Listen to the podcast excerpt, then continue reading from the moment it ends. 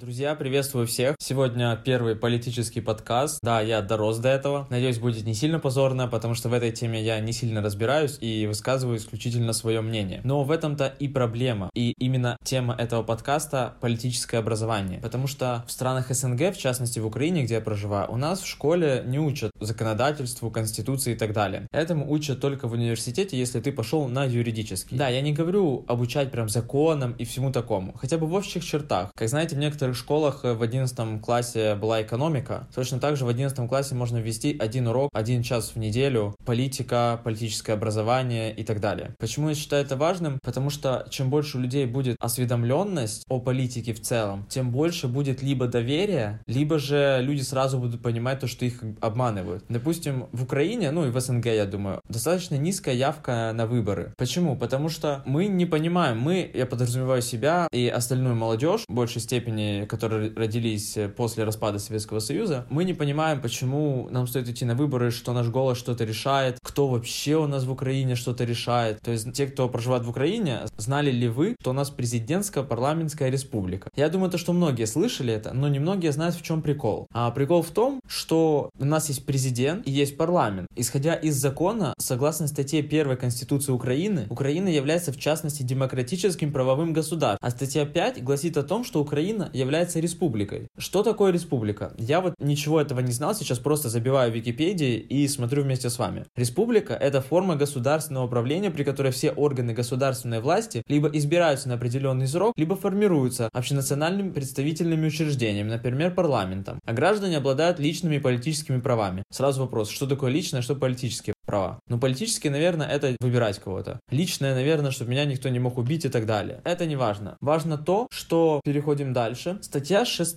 Конституции Украины устанавливает, что государственная власть в Украине осуществляется по принципу ее разделения на законодательную, исполнительную и судебную. В чем разница между законодательной, исполнительной и судебной? Почему я как гражданин страны не знаю этого? Какая есть власть? Какая есть э, власть у тех, кто сверху? На какую власть я могу влиять и так далее? То есть органы законодательной, исполнительной и судебной власти существуют осуществляют свои полномочия в установленных настоящей Конституцией пределах и в соответствии с законами Украины. Вообще не понимаю, что там Конституция устанавливает, еще что-то. Окей, идем дальше. Исполнительная власть. Исполнительную власть в Украине осуществляет президент Украины и Кабинет министров Украины, правительство. Сразу вопрос. Выбираем мы президента и Кабинет министров, да? Либо же Кабинет министров устанавливает президент. Насколько я помню из всяких видосиков на ютубе, это делает президент. Мы выбираем вроде бы парламент. Сразу вопрос. Что может президент? Снова же, я этого не знал. Вот сейчас смотрю в Википедии. Главой украинского государства государства согласно статье 102 Конституции Украины является президент Украины. Президент Украины является гарантом государственного суверенитета, территориальной целостности Украины, соблюдения Конституции Украины, прав и свобод человека и гражданина. В установленном Конституцией порядке он обеспечивает государственную независимость и безопасность государства. В соответствии с Конституцией Украины президент осуществляет руководство внешнеполитической деятельностью государства. То есть можно предположить то, что внутренним правлением занимается Кабинет министров. Окей, идем дальше. Кабинет министров Украины является правительством правительством Украины и согласно статье 113 Конституции Украины высшим органом в системе органов исполнительной власти государства. Премьер-министр Украины назначается Верховной Радой Украины по представлению президента Украины. В свою очередь, представление президента Украины основывается на предложении коалиции депутатских фракций Верховной Ради Украины, сформированной в соответствии со статьей 83 Конституции Украины или депутатской фракции, в состав которой входит большинство народных депутатов Украины от конституционного состава Верховной Рады Украины. Согласно статье 116 Конституции Украины, Кабинет министров министров обеспечивает государственный суверенитет и экономическую самостоятельность Украины, осуществление внутренней и внешней политики государства, выполнение Конституции и законов Украины, актов президента. Это мы разобрали, посмотрели исполнительную власть. Окей, типа, есть президент, есть кабинет министров. Но, come on, не знаю, может быть, я один такой тупой, но я не скажу то, что я тупой, и думаю, многие не согласятся, мои знакомые и друзья, но я лично, когда шел на выборы, а я впервые пошел на выборы, когда выбирали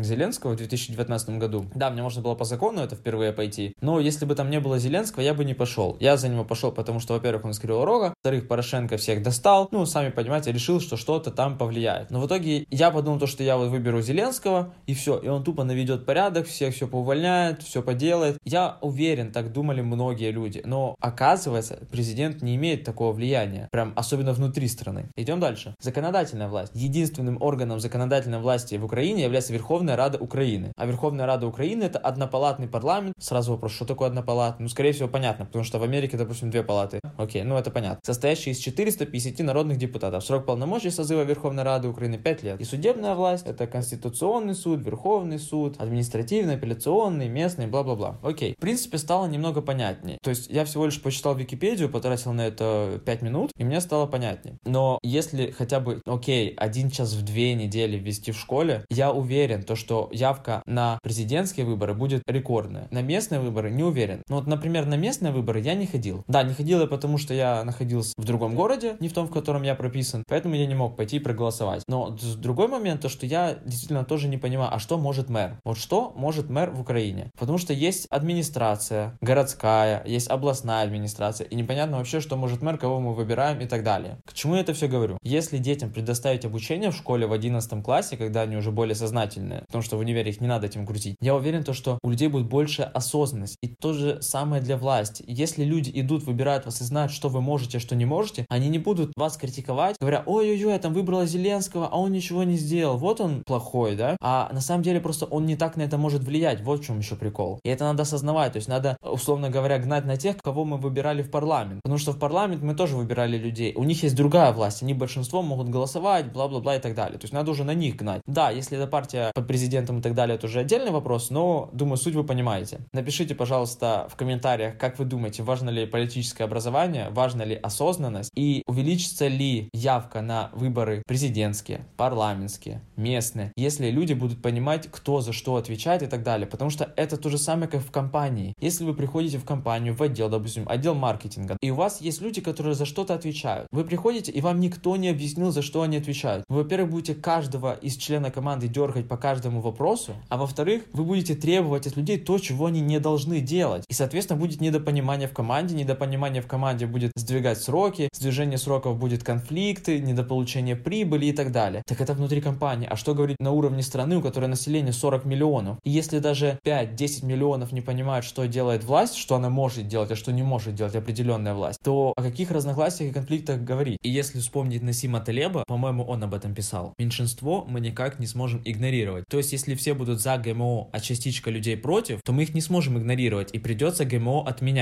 Точно так же здесь, если люди не понимают, у кого какая власть, они могут бастовать, и мы не сможем их игнорировать. А если все понимают, какая власть, это круто. Соответственно, если людей обучают, допустим, в компании, когда приходишь в компанию, говорят, вот смотри, у нас есть такой-то маркетолог, email-маркетолог, он отвечает за письма, за retention, связь, ну, возврат э, пользователей. У нас есть SMM, это человек, который отвечает за социальные сети. У нас есть там продукт менеджер продукт маркетолог который отвечает за продукты и так далее. То есть все становится понятным, понятно, кто за что отвечает, что я кого могу требовать и так далее. Если снова же подвести итоги и дать людям понимание этого, простите, что я уже повторяюсь тавтологии, но я не знаю просто, мне интересно, я один так думаю, либо все так думают, то, что важно. Да, дети в школе могут говорить, да нафиг оно мне надо, да оно мне никогда в жизни не пригодится. Да как так не пригодится? Если каждые 4 года мы выбираем, или 5, выбираем президента, видите, я даже не знаю, раз сколько лет мы выбираем президента, потому что вот Верховную Раду вижу раз в 5 лет созывается. И раз в 5 лет, как минимум, если вы проживете в этой стране 20-30 лет, уже как минимум вы будете 4-6 раз участвовать в этом, как минимум вам пригодится. И власть, она капец как повлияет на вас, потому что у вас может быть измениться работа, у вас может пострадать бизнес, у вас может наоборот взлететь ваш бизнес, и вы сможете получить льготы или еще что-то при нормальной власти. Поэтому это очень важно. Спасибо, друзья, то, что дослушали до конца. Ставьте лайки, если интересно и вы согласны, ставьте дизлайки, если вообще было неинтересно и нафиг я вообще тут затрагиваю политику. И пишите в комментариях, что думаете, может быть, еще как-то буду записывать подкасты на эту тему.